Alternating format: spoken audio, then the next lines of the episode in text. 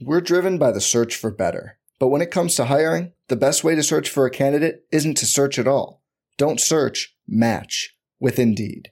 Indeed is your matching and hiring platform with over 350 million global monthly visitors, according to Indeed data, and a matching engine that helps you find quality candidates fast. Leveraging over 140 million qualifications and preferences every day, Indeed's matching engine is constantly learning from your preferences. Join more than 3.5 million businesses worldwide that use Indeed to hire great talent fast. And listeners of this show will get a $75 sponsored job credit to get your jobs more visibility at Indeed.com slash BlueWire. Just go to Indeed.com slash BlueWire right now and support our show by saying you heard about Indeed on this podcast. Indeed.com slash Blue Wire. Terms and conditions apply. Need to hire? You need Indeed.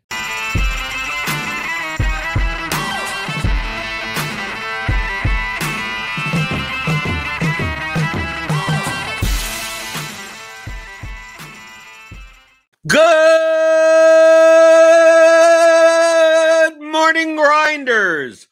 Welcome to the DFS pregame show here on Roto Grinders. I'm Jordan Cooper, aka Blender Ed, Blender HD. If you want to follow me on Twitter, and it's Tuesday, Tuesday, October 4th. It's kind of a toss up today. Toss up Tuesday. We got what two days of baseball left, right? Programming note, just a programming note for people that uh, want to know. There's going to be no pregame show tomorrow. Uh, me and Dean will be on at 2:30 Eastern tomorrow to cover the the last the last baseball regular season slate of the season. So you won't you won't see a thumbnail, right? You you, you won't you won't show up because there won't be anything to show up to, but there'll be grinders live in crunch time tomorrow, and I'll be on with Dean and uh and uh, I'm I'm here I'm here today. Toss up Tuesday. I'll answer. Um, stupid questions are allowed today. I think right. I'll be going over a little bit about the showdown yesterday uh, in NFL, but give me those thumbs ups early in the morning right? Give me those like buttons. You know how much I like those. The subscribe button, the subscribe scribes, and the notification bell, right? There's not much going on today, right? We got a baseball slate later. Grinders Live and Crunch Time will be on later today. We got the, the prop show for NFL. We got uh what, what scores and odds. Oh, go go subscribe to the scores and odds channel, right? If you want the prop pits, bets, and the shorts, I know Will is on there and, and Grant is on there doing shorts and whatever. So so go over there while while you're at it. Uh, good morning, everyone in the chat. Wataz, uh, Suki Singh, apparently not not here in the morning, not here early at least. Doug Montgomery, Joe Mack, Chris Aaron's, Alex Santi's here, Brett Booth, Rob Gardner, James Aguirre, Grant Brown. Rob Gardner says, Good morning, Glenn. Do you know anyone that has UCL projections? Yes, we do. Yes, Roto Grinders. We have uh, we have Champions League projections. I I, I use them. Uh, uh, we we have projections for soccer for the Champions League slates and the Premier League slates. So if you you could go, you could go right now. I mean, I could I could switch, I could switch over. What what do we got for Champions League today? Right, that's what I'm playing today. Right, that's the only thing I'm playing today. Uh, understand that the projected lineups, who knows? I mean, especially these midweek games, these get updated at like what 1:45 or so, two o'clock Eastern. So, uh, so yeah, so uh, Alex is behind the scenes. Alex and Sean uh, changing the projection, so you can see right here, right? We even ha- we even have the tags, right? Core, core, salary leaf, GPP right? Most likely you're playing a lot of Liverpool today. The the, the pricing is, you know, they included the DK always like includes like the the domestic league form into the Champions League pricing, and that kind of screws up. uh Yeah, when when uh yeah Barcelona against Inter is actually a, a, a kind of a closer matchup than Barcelona recently and they're in the Spanish league in La, in La Liga, uh, and Liverpool's not in very good form in the Premier League. Uh, but they're they have uh, like a 2.7 implied goal total, and uh, their players are a little little too cheap. So you're going to see a lot a lot of Liverpool. Just understand, I just want to highlight uh, the the soccer projections. I've said this before. So- soccer projections are much closer to similar to baseball projections in a way uh, that the the players that are much more goal dependent have different distributions than the ones that aren't goal dependent. So, for instance, Lewandowski, 18.37 as like a median is like, like he doesn't, like, if, if he doesn't score any goals, he's not getting double digits, right? Like, like he's not going to get there. Like a lot, like a lot of these these uh these rejections, especially for the high implied goal scorers. So like if Lewandowski is like minus, let's say minus 110 or something, or near even money to score anytime, well, a goal is worth like five points, right? On DraftKings. So like a goal is worth 10 points. So like five points of that is like the implied goal, right? And then how many how many how much how many times that he scores two goals in a game? So like like it could be half of his points in this median is just goal odds and just go- goal scoring. So like there's a difference between him and let's say Dembele, who's much more likely to get like fouls drawn and crosses and stuff like more peripheral points. So less of his score is goal dependent. So that's why you have to look at Harry Kane, 14.98. Like he doesn't really do uh, anything else other than shoot. He doesn't touch the ball. He's the closest to net. His it, it's all wrapped up in goal scoring odds more than anything, rather than Son, who will take more than half the set pieces and be, you know, much more active peripherally. Yeah, he has goal scoring odds also, but like Son Son's floor compared to Haynes Kane's floor floor is much higher right? Same for Lewandowski, right? We take Lewandowski's floor is much lower than both than than, than Son, lower than Rafinha, lower than Zielinski. Like these guys have much more normal distributions, while guys like Lewandowski and Kane have much more bimodal distributions. So that that's the only difference. So if you just go in and it's like, oh, I'm gonna, I'm gonna, what's the optimal lineup? Let me go into cash games. Like, let, let me see. I'm gonna check based on our projected 11s uh, what would tell you is the highest median lineup? And almost always, I will look at this lineup and go, I, "You will not see this. I will not play this in double ups." Right? I'll look Salah, Lewandowski, Nielsen, Youngman, Felipe, Sanazai, McGregor, Trent Alexander-Arnold. Like, you're not gonna, you're not gonna, this, you're not gonna see this. Like, I ain't, I ain't playing this line. You're, you're playing, you're probably playing TAA. You're probably playing Tsimikas. You're, you're probably playing Salah right? Salah's in there. You're not playing Lewandowski and cash at 10.8K, right?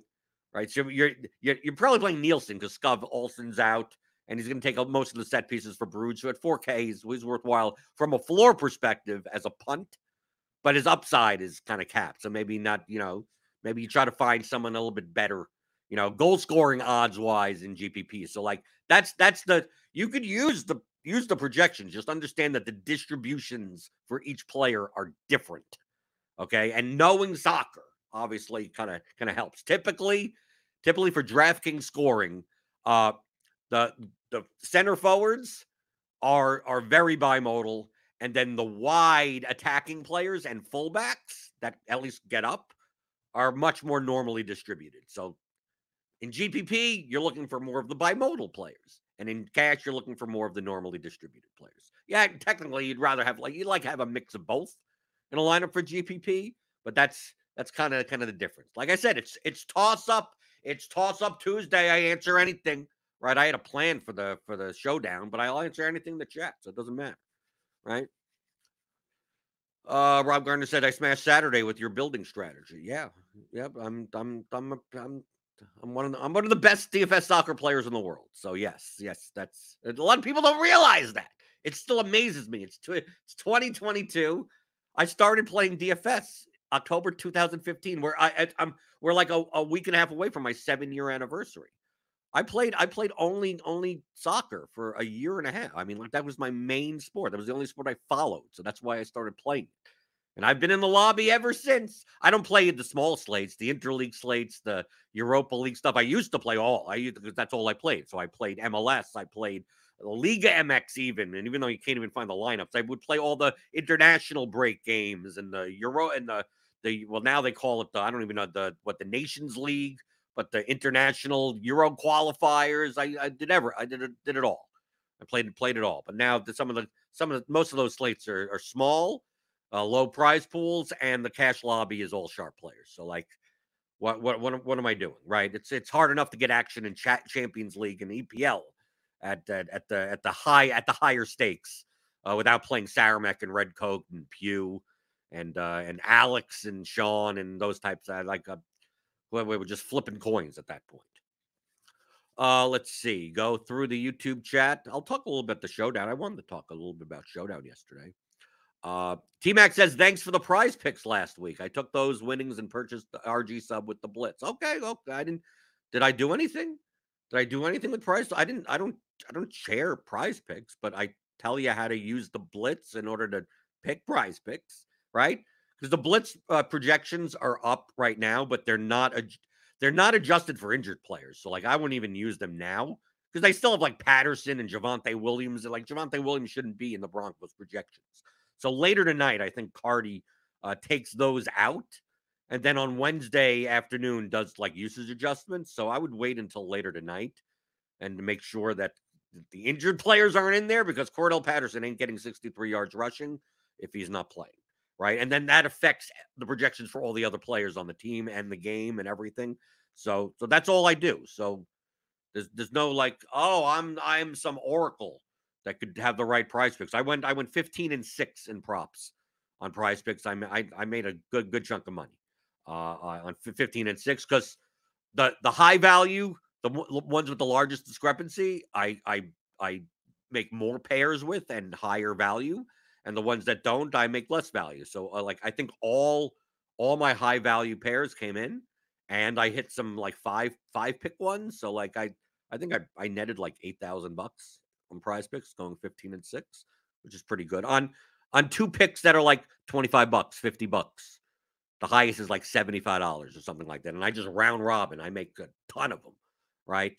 Uh, so yeah, so that that's what I do. So if you if you subscribe to Roto Grinders, you, you get the get the blitz projections, you get all these statistical projections, and then you just go on Prize Picks and the ones that are the largest discrepancy, right? You need a large discrepancy for two reasons. Okay. Two reasons. They're both math reasons. On prize picks, we have fixed odds parlays. Okay. Which means you're getting paid two to one. You're getting paid three to one. You're winning two to one on a two pick power, right? You're getting that no matter what you pick.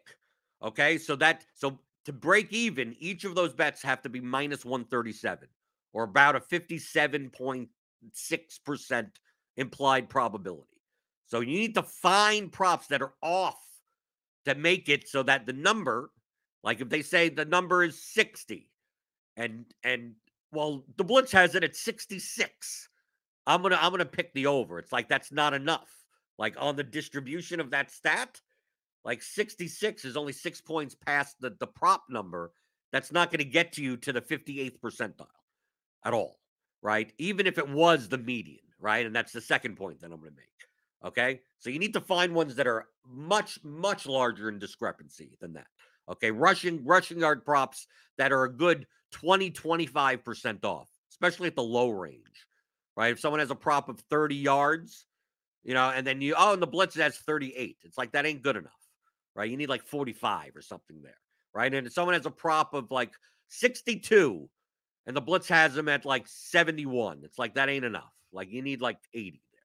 You need like something at, at least that, right? So you have to find those. And also you have to realize that all projections DFS wise typically are mean projections. Okay? They're not median projections, but sportsbook lines are median projections. Okay? Median means 50% of the outcomes are above it and 50% of the outcomes are below it. Okay? Mean just means an average of all of them. So like let's say let's say yeah, here are the range of outcomes. 0 10 100 0 10 20. Like the the mean the median of the second one is 10. The median of the first one is 10 also, but the the mean is much higher for the first one. Right? So you mean projections, if you just use mean projections for like fantasy points, like you're you're gonna get a larger discrepancy, especially on the overs, than you would on anything else. So you're gonna you're gonna notice that if you just use mean projections, that you're gonna find that oh this this thing is off by 10 yards over like more more than not. And that that's correct from a mean standpoint, but from a median standpoint, it isn't. Median is still 50 you'll find that the mean the mean like someone who has a rushing yard mean of 58 has a median of 52 right and then you'll see the sportsbook line at like 51 right? And you go, okay, well, 58, that's seven points higher. It's like, no, it's uh, that for the mean, but not the median. So you have to understand the difference between mean and median. From a heuristic standpoint, right? If just directionally accurate, just find discrepancies that are wide, right? Just find the widest you can. If you're thinking in your head, is this wide enough? Don't don't take it on prize picks or, or underdog. Okay. If you're thinking like, is this enough? Is it enough? Then then it's probably not. Right. But the ones that are really off, like the Geno Smith one from last from last week. Like I got that. What what did I get that at? 220, I think. I got it less than that. No, I got it at 220 on prize picks, right? It closed at like 255. And the Blitz had the Geno Smith for like 290 right? So 70 yards, like, yeah, yeah, I don't have to worry about mean and median distinctions or if I get to the 58th percentile. It's like that's that's 70 yards on a prop, on a passing prop. That's that's that's big enough. I, will take the over right there, right? And then obviously it moves. It moves to 250, 249 and a half, and then a lot of the value is gone. Okay. Uh, T Mac asks, do the discrepancies depend on the position? Yes, obviously rushing rushing totals are much more normally distributed than than passing than uh, than receiving totals because there's more events that happen for them.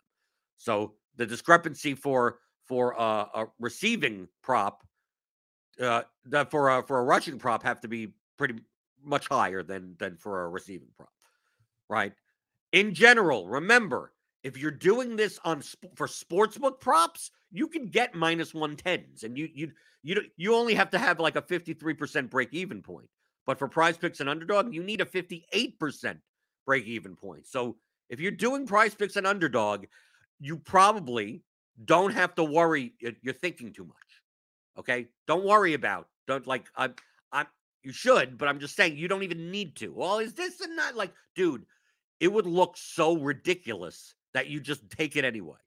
You're going to go on prize picks and they're going to go, okay, the, the receiving prop for this receiver is 42. And you're going to go to the Blitz and the Blitz has him for 76. And you go, well, what happens if, the prop and like, dude, that's such a large discrepancy. Just go over. Just oh, that's it. That's it. What what else? What else? Heuristically, what else do you need to do? Most likely, that prop by the by by Friday is already up to fifty five. Okay, and then then you could say, well, well, fifty five and seventy six, and I don't know, you know, like then at that point. But the, you're trying to find ones that are way off, that are way off, and you got to get them early. That's why I stress that you got to get them early right? You should you should be you should set your alarm clock for later tonight or whatever, and you should be hammering. If you see, I even post my timestamps on Twitter. I show that like oh Wednesday at midnight, right? So basically just Tuesday night. I'm doing it, you know, Tuesday night at 11:55 p.m. right in the Wednesday morning, you know, 12:30 in the morning, like that. That's when I got pretty much all of mine in. Right, I'm, I'm doing it then. Because then by the time you wait till Friday, you're going to get five, ten yard moves on pretty much everything that you're betting on. Because typically you're you're you're you're in the right direction. Now at sports books, you can you have a lower break even point. That would be different. But for these, you, you need such wide discrepancies that they would they would be staring you right in the face. You'd look in the blitz projections and go, you'd look at this. It would be something like you look and you go, uh, Dameon Pierce has a 72 uh, rushing as of right, like as of right now. This, these don't matter now. Uh, and you'd look on Prize Picks, and his rushing prop would be fifty, and you go like, uh, I think that's big enough, right? But if his rushing prop was sixty, then you, you, you, nope, that's not big enough. Could it be big enough? Maybe, maybe it's maybe, maybe, but probably not. So you, you'll you'll find this like Jeff Wilson. Like I had a ton of Jeff Wilson over 53 and a half that I got in on Wednesday. I mean, I like last week. Uh, obviously, I hit that, and that, that's pretty good last night. Uh, but the, the the the blitz had his rushing his rushing yards at like 78 or something. So it's like that. That's a 20 24 yard rushing discrepancy. Like I, I am just hitting it. There you go. What's the worst case scenario? That comes down a little. I mean, I'm I'm probably way past the 58th percentile, as well as the, even though that's a mean rushing projection, it's the median is is still What's the median? 70? And the prop is 53 and a half? Like, give it to me. Okay. So, like, like the, the, when you're using doing prize picks and underdog, the discrepancy should be so wide that you're not even going to have to think about, like, well, is this good enough? Is it really? Um, is it good enough? No, you, you're probably not. You're going to look and go, something. You, you you're almost going to question yourself and go, uh, does, why is this so low, right? Or why is this so high?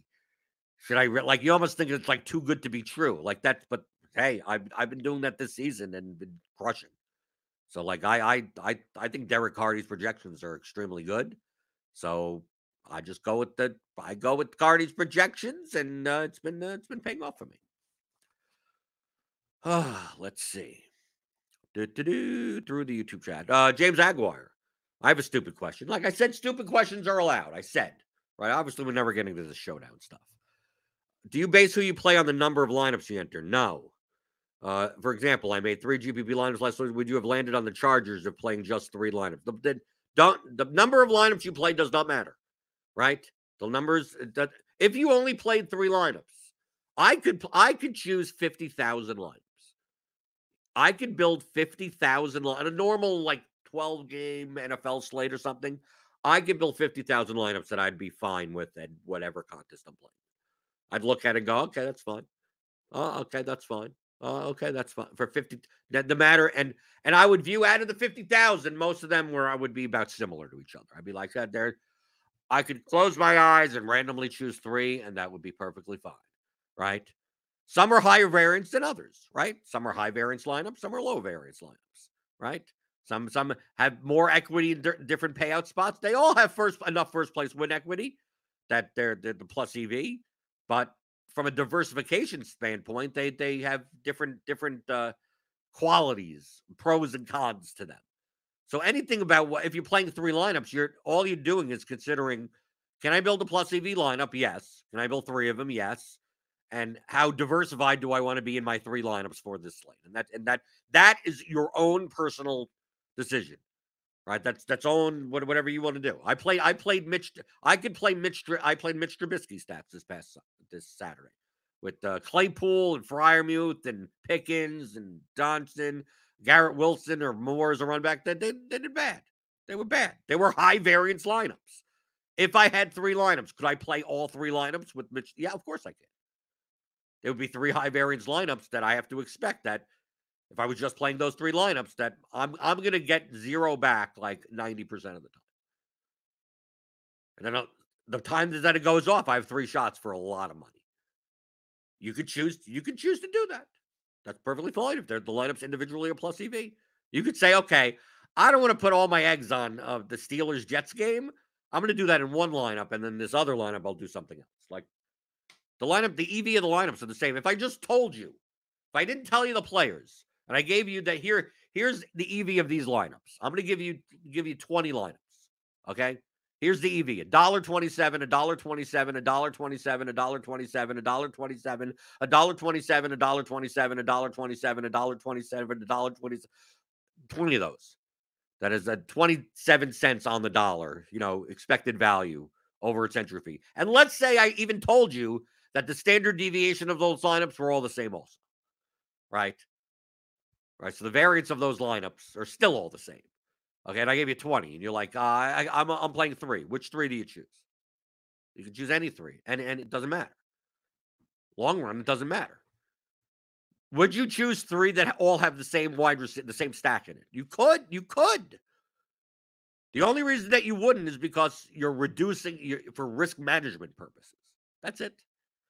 If you're playing more of your bankroll percentage wise, there probably some more emphasis that you probably should place on diversification so you don't go broke in the long run right? You don't end up with a downswing where you're out of money right? If you're playing a small percentage of your bankroll then going going you know dusting it up and going and throwing an airball on three high variance lineups probably much more value. Your risk of ruin is still lower because you're playing less of your bankroll. But is there a correct answer? No, that's that's a risk tolerance.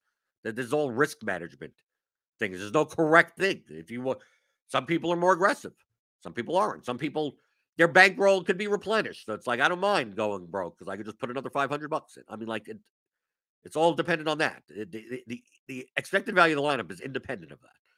So you're just looking to play the highest expected value lineups that you can within a reasonable variance, and that's it. That that's it. And you can make thousands of lineups that are like, okay, that's that's good also. Well, that one's that one's a fine one, right? Then which ones do you play? It's just that's diversification. That's it. That's like man, it's like what stock to pick. It's like you could pick five thousand stocks, right? Like if five thousand stocks that all all look that oh they're going to be going up in the next ten years over the next ten years. Well, how much of your you have ten thousand dollars? How much do you invest in each one? You can invest all ten thousand dollars in one stock, but just understand if that if the range of outcomes happens that five years from now your stock is down sixty percent, you have a sixty percent drawdown. Like all of your money is going in one direction. But if you have a six, if it goes up three hundred percent, like you would have loved to have all your money in that one stock instead of it being diversified. You're diversifying for risk management purposes, not for the highest ROI. So that's what that type of question is. So it should it shouldn't matter how many lineups you play. It does not matter. It matters for risk management. It doesn't matter for strategy or it doesn't affect the expected value of your lineup at all. Uh, so the the showdown slate yesterday. I want to highlight I want to highlight something about the showdown slate. Not specifically yesterday. I, I did fine. I, I I had the third nut lineup in the 222. It was actually duped way more than I thought it would be because my ownership on uh, the Giants defense and Matthew Stafford was a little little too high. I, I had the San Francisco defense at 14%, not 18%.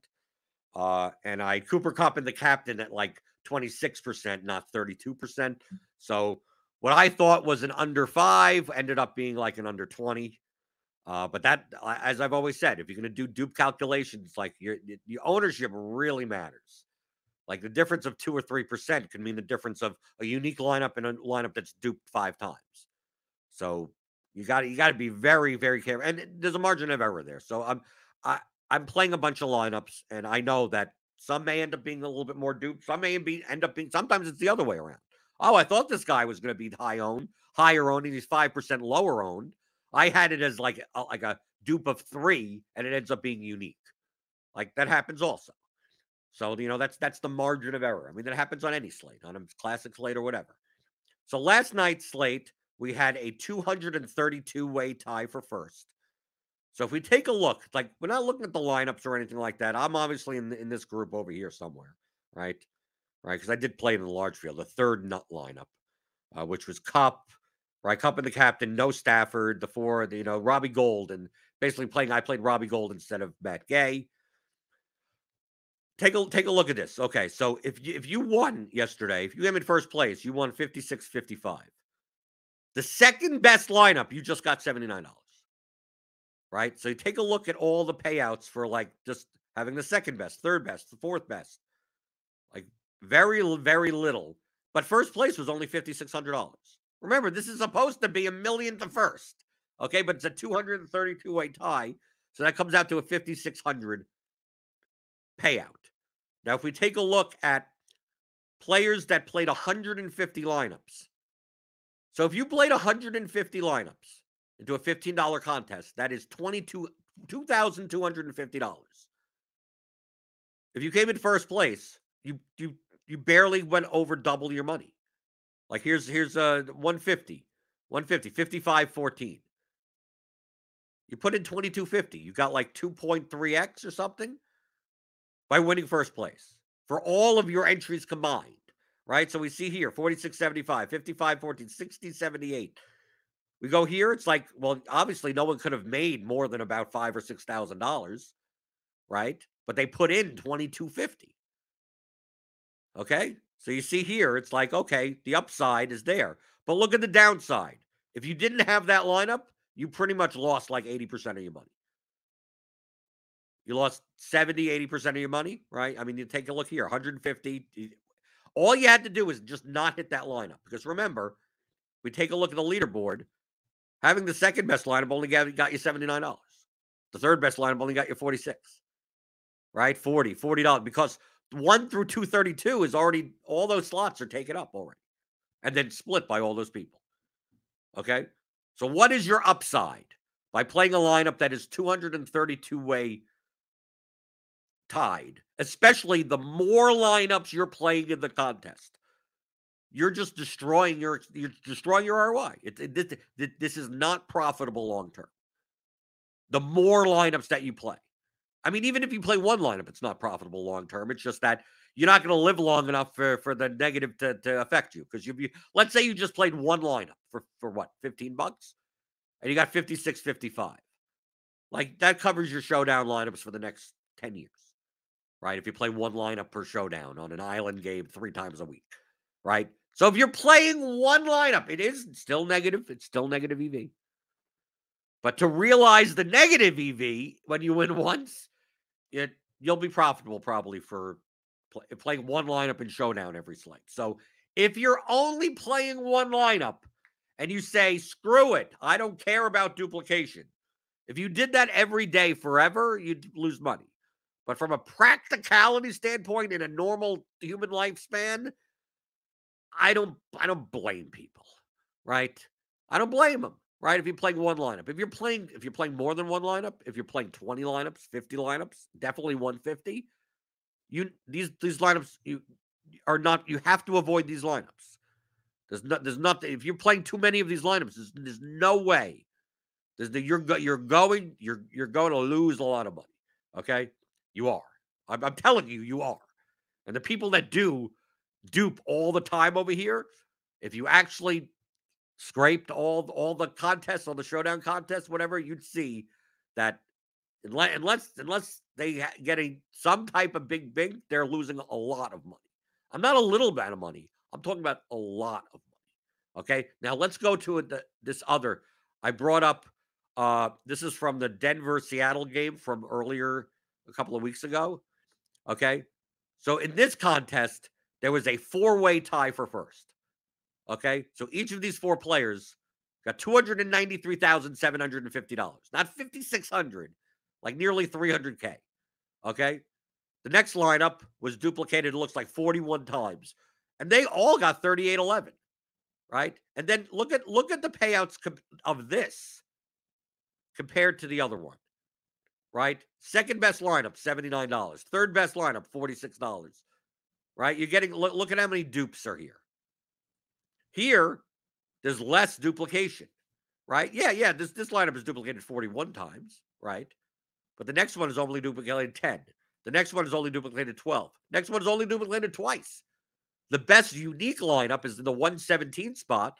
They got you $200, not 45 bucks, right? The one, two, three, four, five, six, seven, the eighth best, eighth, eighth nut lineup netted $200, while the eighth line up here four, five, six, seven, eight, netted you 35 bucks. So look at look at all down. Even if you didn't hit the top lineup and you played 50 lineups, if you got a couple up over here, you may actually have made some money, right? Or at least not lose like 80% of your money. And we can see here if we sort by by number of entries. So like we can see here on this other one, because it'll show you the ROI. If you noticed, the ROI for most of the players that split this this 5600 or whatever the hell didn't play 150 lineups. So like eight lineups, 19, 40, 40, 46, 10, 14, 9, 10, 12, 10, 14, 10, 11, right? Where are the 150ers here? Right? Well, single bullets. Single bullets, single bullets. Okay, that's that's fine. But look, there's only what? One a 150 up here, 60, 78. And where where else? That's the only one. And 100, a guy with 100, 61, 45. No uniques, right? Probably played a couple of lineups that that are close, that we're close to the top, right? But like you don't see anything else because it's hard to make it, it's hard to make money, right? This was essentially a double up for one. If you were if you had the lineup and you played 150 max, it was essentially a double and you're playing a milli GPP. Are you that confident that your lineups are are have that high win probability that you're playing this as a double up? Just play a double up. But we look here. Look at the 150. Now this is a slate where the the winner was just a dupe of what three, right? What was it? Th- a, four dupe. And the next couple of lineups, I mean, you have you have plenty of uniques here. Like we have a unique, a two, a two dupe, a five dupe, a two dupe. You know, we have a couple of little little trades, a 40 dupe or something in there. But then we take a look at the 150ers here. And then we have like we have some people that are like, you know, let's take a like here, 292,375. It's like, okay, they got it. They put in what this is what this was a $15 contest, 2250, and they got back 22 uh, almost $300,000. Right? They put in 2250, right? Some people didn't lose all that much, right?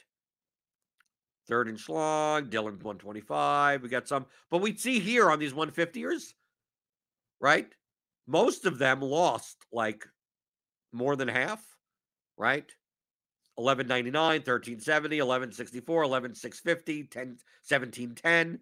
So look look at how many 150ers like lost. Look, Peter Given, Court Jesters, Daladino, The Mish, right? Keep calm until dawn, Dark Man, Maniluck, Mr. Good Seats, Danny Ohms, DFS Hoffbrow King, right? Sassin, like some these are people that that, that are good. A Hubro, so thousand to like, you know, 50% loss plus on these. But let's take a look at at this now.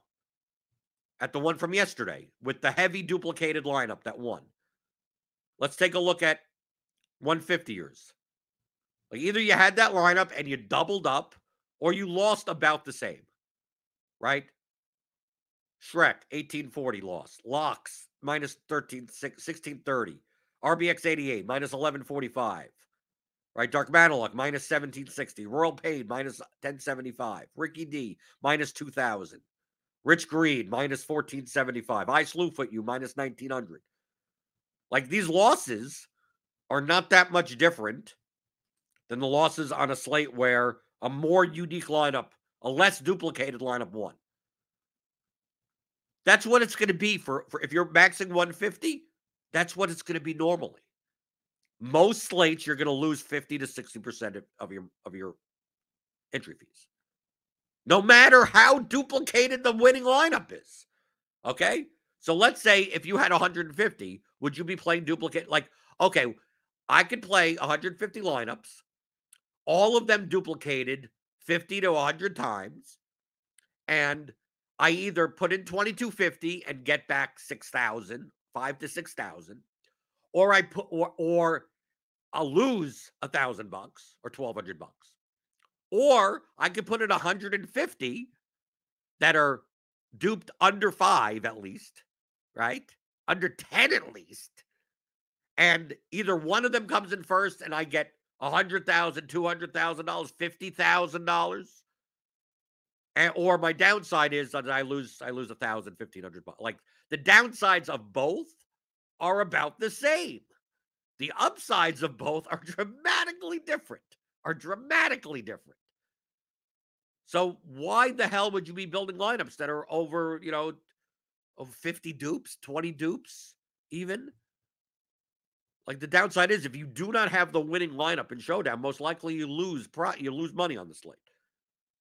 Unless it's a weird slate where first is unique and second is unique and third is you like something like that, where you can come in third uniquely and make a bunch of money also. So when people are talking about it's like, oh no, I don't care about duplication. I'm just going to build 150 lineups and who cares if it's over 20s. Imagine doing that over the course of 50, 100 slates, 200 slates. The win probabilities of each lineups have not changed. The only difference is how much you get paid based on how many other people are playing them. So if I if I told you that okay on this slate you're either you're either going to take a minus 60% loss or you're going to triple your money. 2.2 extra money, 2.5 extra money. Or I give you the choice of you can play 150 different lineups. You're either going to lose 60% or you're going to like 100x your money. Which one would you take? Like the second one, obviously. Like the, the probabilities have not changed. So playing these heavily duplicated lineups, especially the more and more lineups that you play, like simulate that out. Do that in Excel. You can do that in Excel. Do it in Python. The computer programming people sim that out.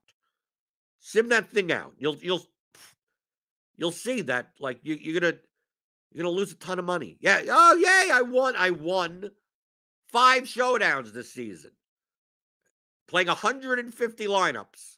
Right? You won five, six showdowns, playing 150 lineups, and at the end of the season, you're you're down 12 percent. You're down probably more than that, 20, 25 percent.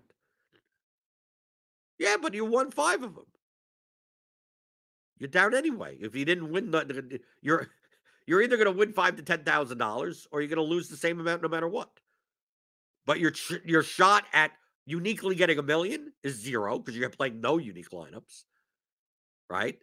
And even the ones for like getting at a hundred thousand dollars, some of these 150 sets have no under tens.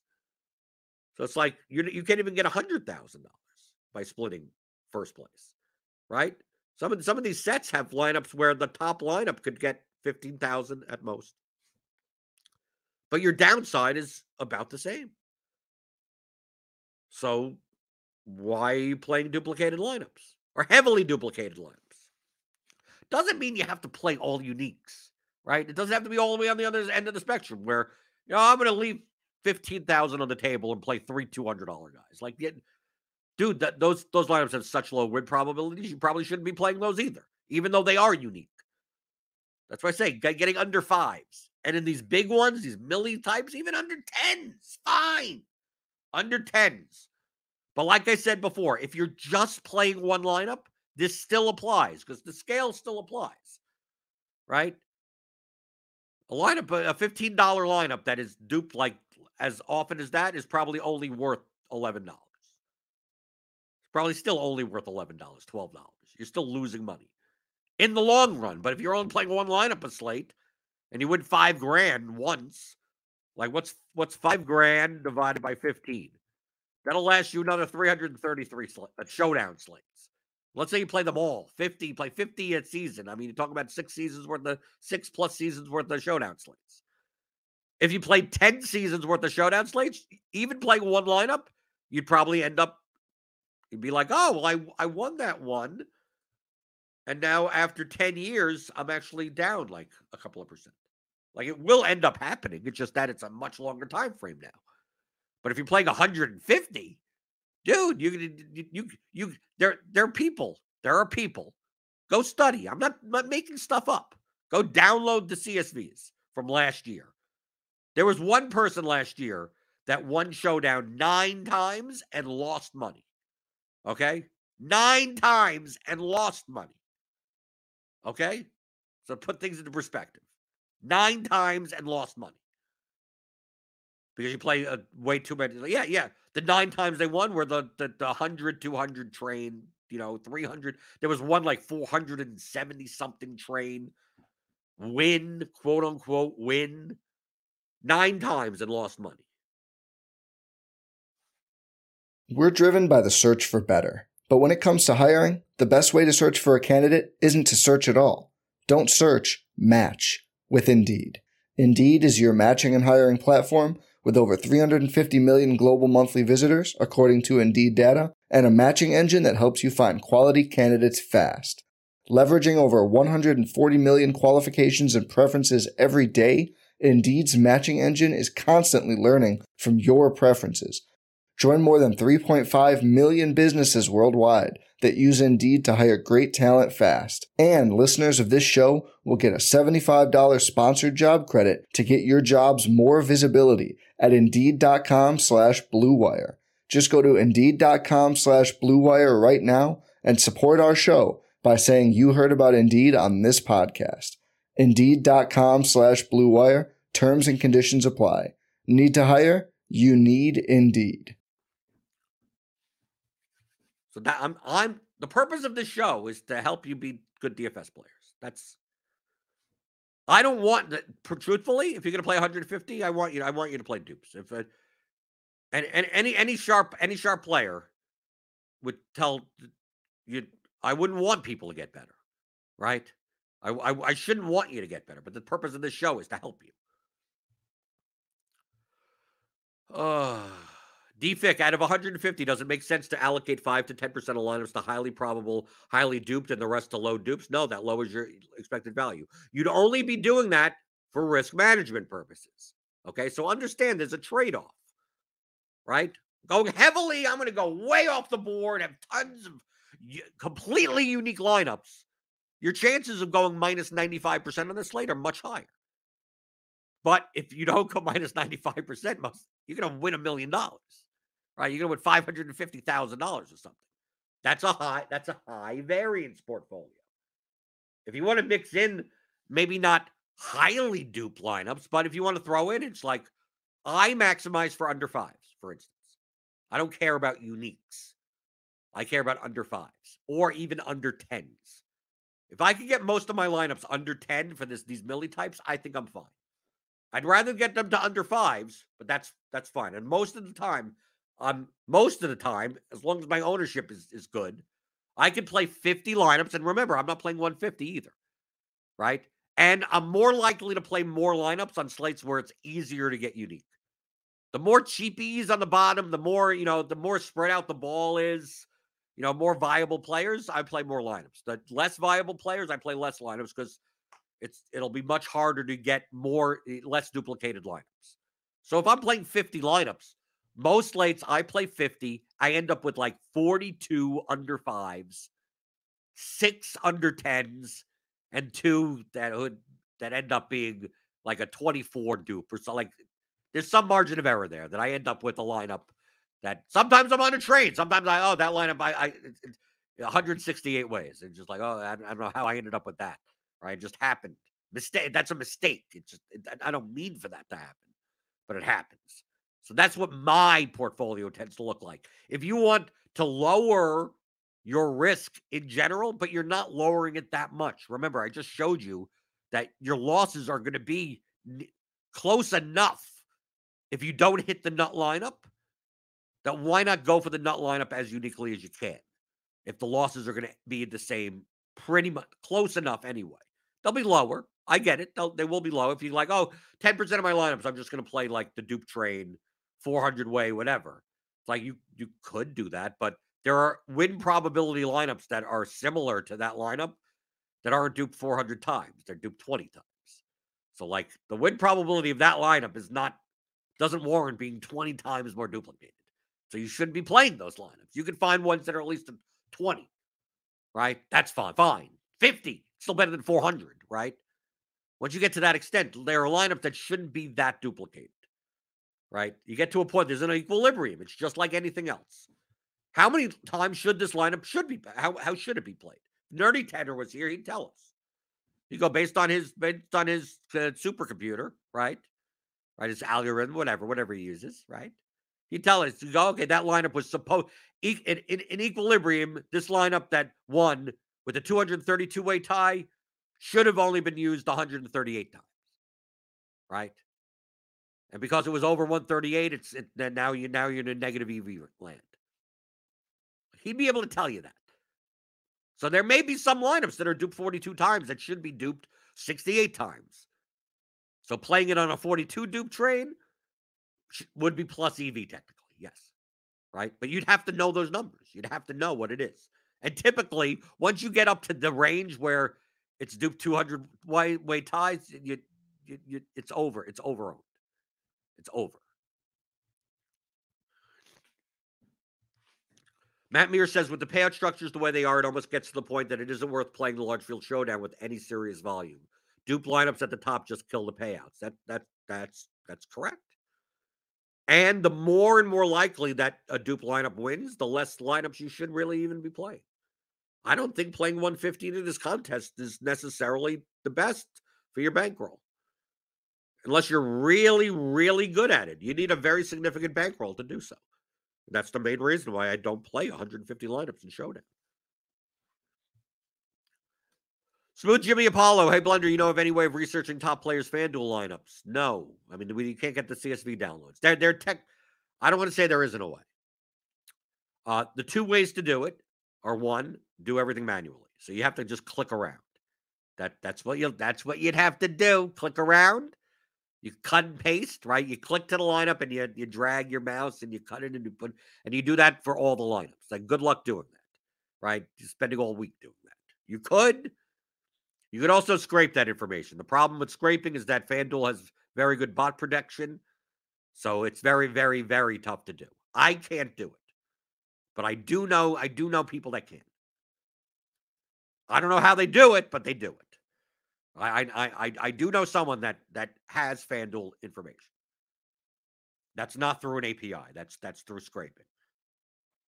So they're technically, I would say, do you know of anyone? Yes, I know if I can I I can't do that. But I know it could be done.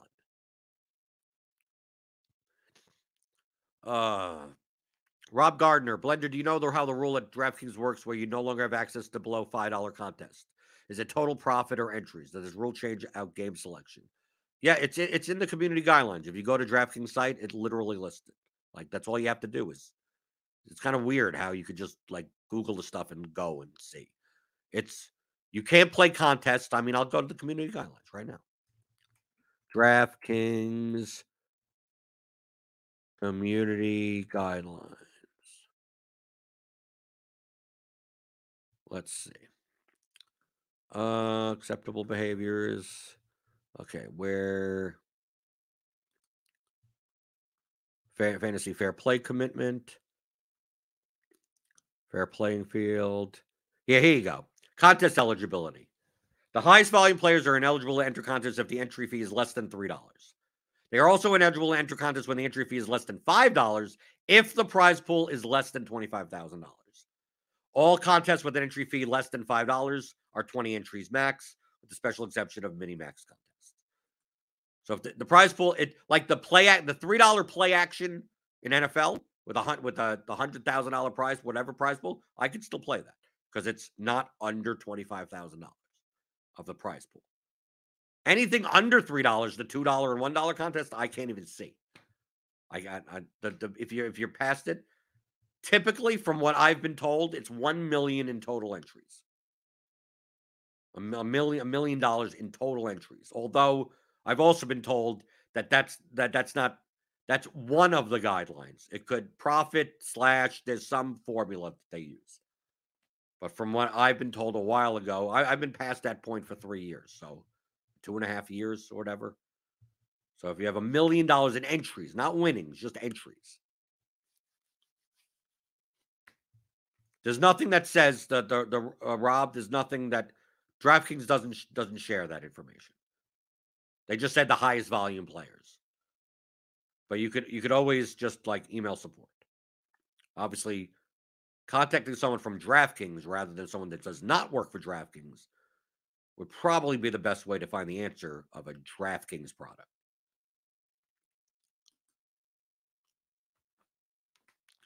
Rob Gardner asks, so uh, the question, while I have access, game selection is even more important to my maximize my EV while I have access. Yes. I if I if I still could see the low stakes contest, I would be I would I would only be playing. I would max out as much volume as possible at the that that that level. You're removing you're removing like the top 100 RotoGrinders ranked players. The top 500 RotoGrinders ranked players from those contests. Look at all those 150 maxers in the the quarter arcade that, that they're they're not they're not me. They're not they're not awesome right? They're not they're not those guys, right? They're not playing those, right? So you those are a lot of good lineups that are not lo- no longer there. I'm not saying there aren't good players down in the low stakes. There are plenty of good players in the low stakes, right? They're not they don't show up on the RotoGrinders rankings because the because it's not high vol. It's not you know dollar amount is low. There's still there's still plenty of good players down there, but you're you're eliminating like so many lineups that could be in that contest that aren't or the one dollar double ups, two dollar double ups. Like you're not playing against me or McLovin or Empire Maker or any or anyone like that. Playing against other people. I can't even see that lobby. I can't. I can't see I can't even see. So you should be. If you're if you're only playing like three hundred dollars worth of volume on a slate, like you could easily never play a contest that's over three dollars. Right? You could just easily max that. You could probably do that up to like seven, eight hundred bucks right? Because you're playing GPP, so maybe you're, you're maxing the quarter arcade, the one dollar single entries, but you're also playing fifty one dollar uh, head to heads, fifty two dollar head to heads, and fifty three dollar head to heads, right? So that's fifty bucks plus a hundred plus one hundred and fifty, right? So that's three hundred dollars just in head to heads, Then maybe you're playing another two hundred dollars in in double ups and triple ups. That's five hundred bucks. Then you're maxing out all the the GPP. Yeah, maybe maybe you could even get up to about a thousand bucks in volume, possibly. Probably probably you get seven hundred, right? Get something up to there. So if you're only if you're only if you're playing up to one thousand dollars worth of volume on a slate, and you're still eligible for the low stakes contest, that's that's literally what I'd be doing. I wouldn't even concern myself with anything above th- above, above the threshold. There's a three dollar contest with the less than twenty five thousand dollar prize pool. Yeah, I'd be playing that also. Just, you're gonna get the highest ROI there. then when you move up, you're to see your ROI go down. So if you're still eligible for that, just stay there until you get a million dollars worth of until stay there until until they tell you you can't. Right? If you and if you can't beat those contests, what do you expect to beat the ones that are higher? Right? So that it's a it's a it's inevitable as it is. Well, I don't want to play the the low stakes. I want to go for a million dollars or like that. Then you're not playing. You're playing for entertainment. Then you're not playing for for money. You're not playing to to make money as as the primary driver to increase your ROI. No, you should you should be able to crush. If you're good, you should be able to crush. When people say, "Oh, I, I uh, you know, it's like, oh, I don't play the quarter arcade. I play the whatever. It's like, you know, the fifteen dollar large field. It's like, well, what's your ROI in that? Well, I'm negative. So it's why you just play the quarter arcade, right? Well, it's not enough money. Well, then you're not playing to make money. If if you were good enough to beat the fifteen dollar large field, you're good enough to beat the mini max one dollar mini max, the quarter arcade. If you're if you're neg if you're oh I'm I'm playing the double ups and head to heads at 5, 10, 25 bucks.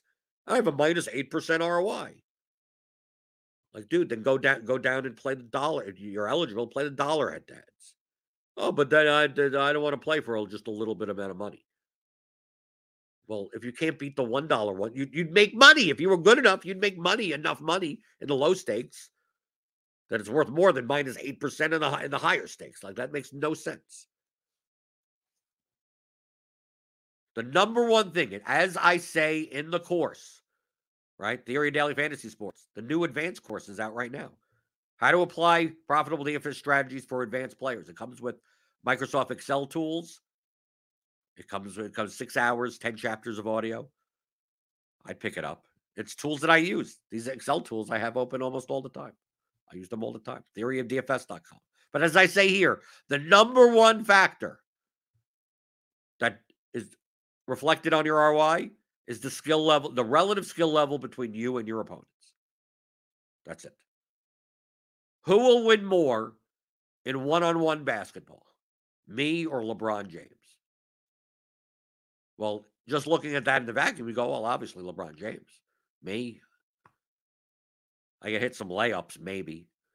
Not that mobile. I ain't going to play much defense, right? You'd say LeBron.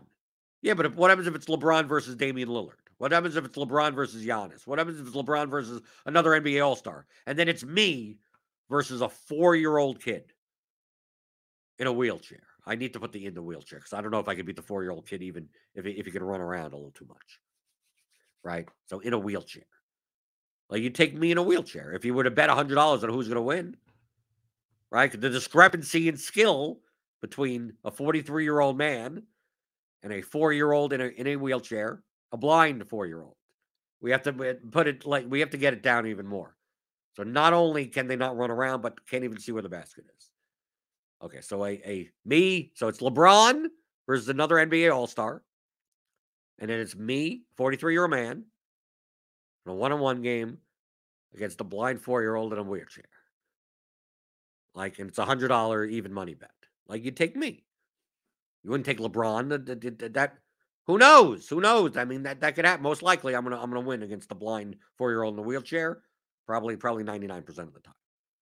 Okay, I'm pro- probably. I'm not even guaranteeing that, but prob- probably. Right. So it just matters the relative skill level. If it's Le- now, if it's LeBron versus the blind four year old in the wheelchair, then that's obvious.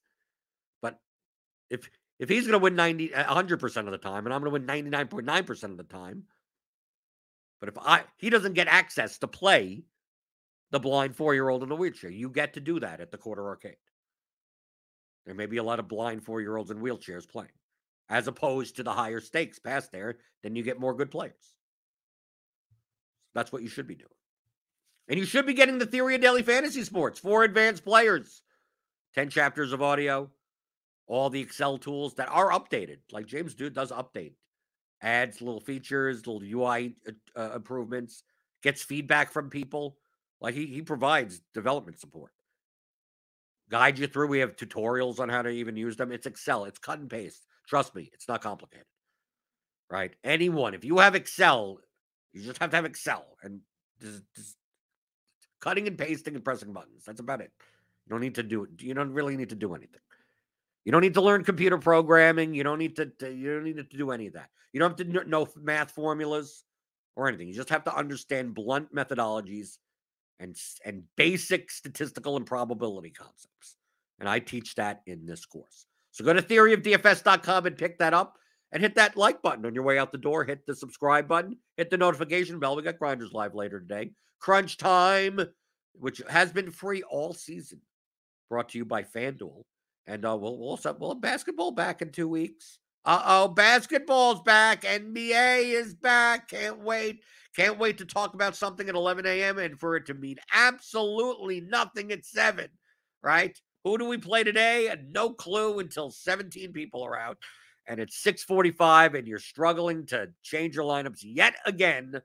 Uh, can't wait. I really, you can tell the sarcasm in my voice. Cannot wait, but I'll be here for you, right? I'm always here answering your DFS strategy questions Monday through Friday at 11 o'clock Eastern on the DFS pregame show on rotogrinders.com.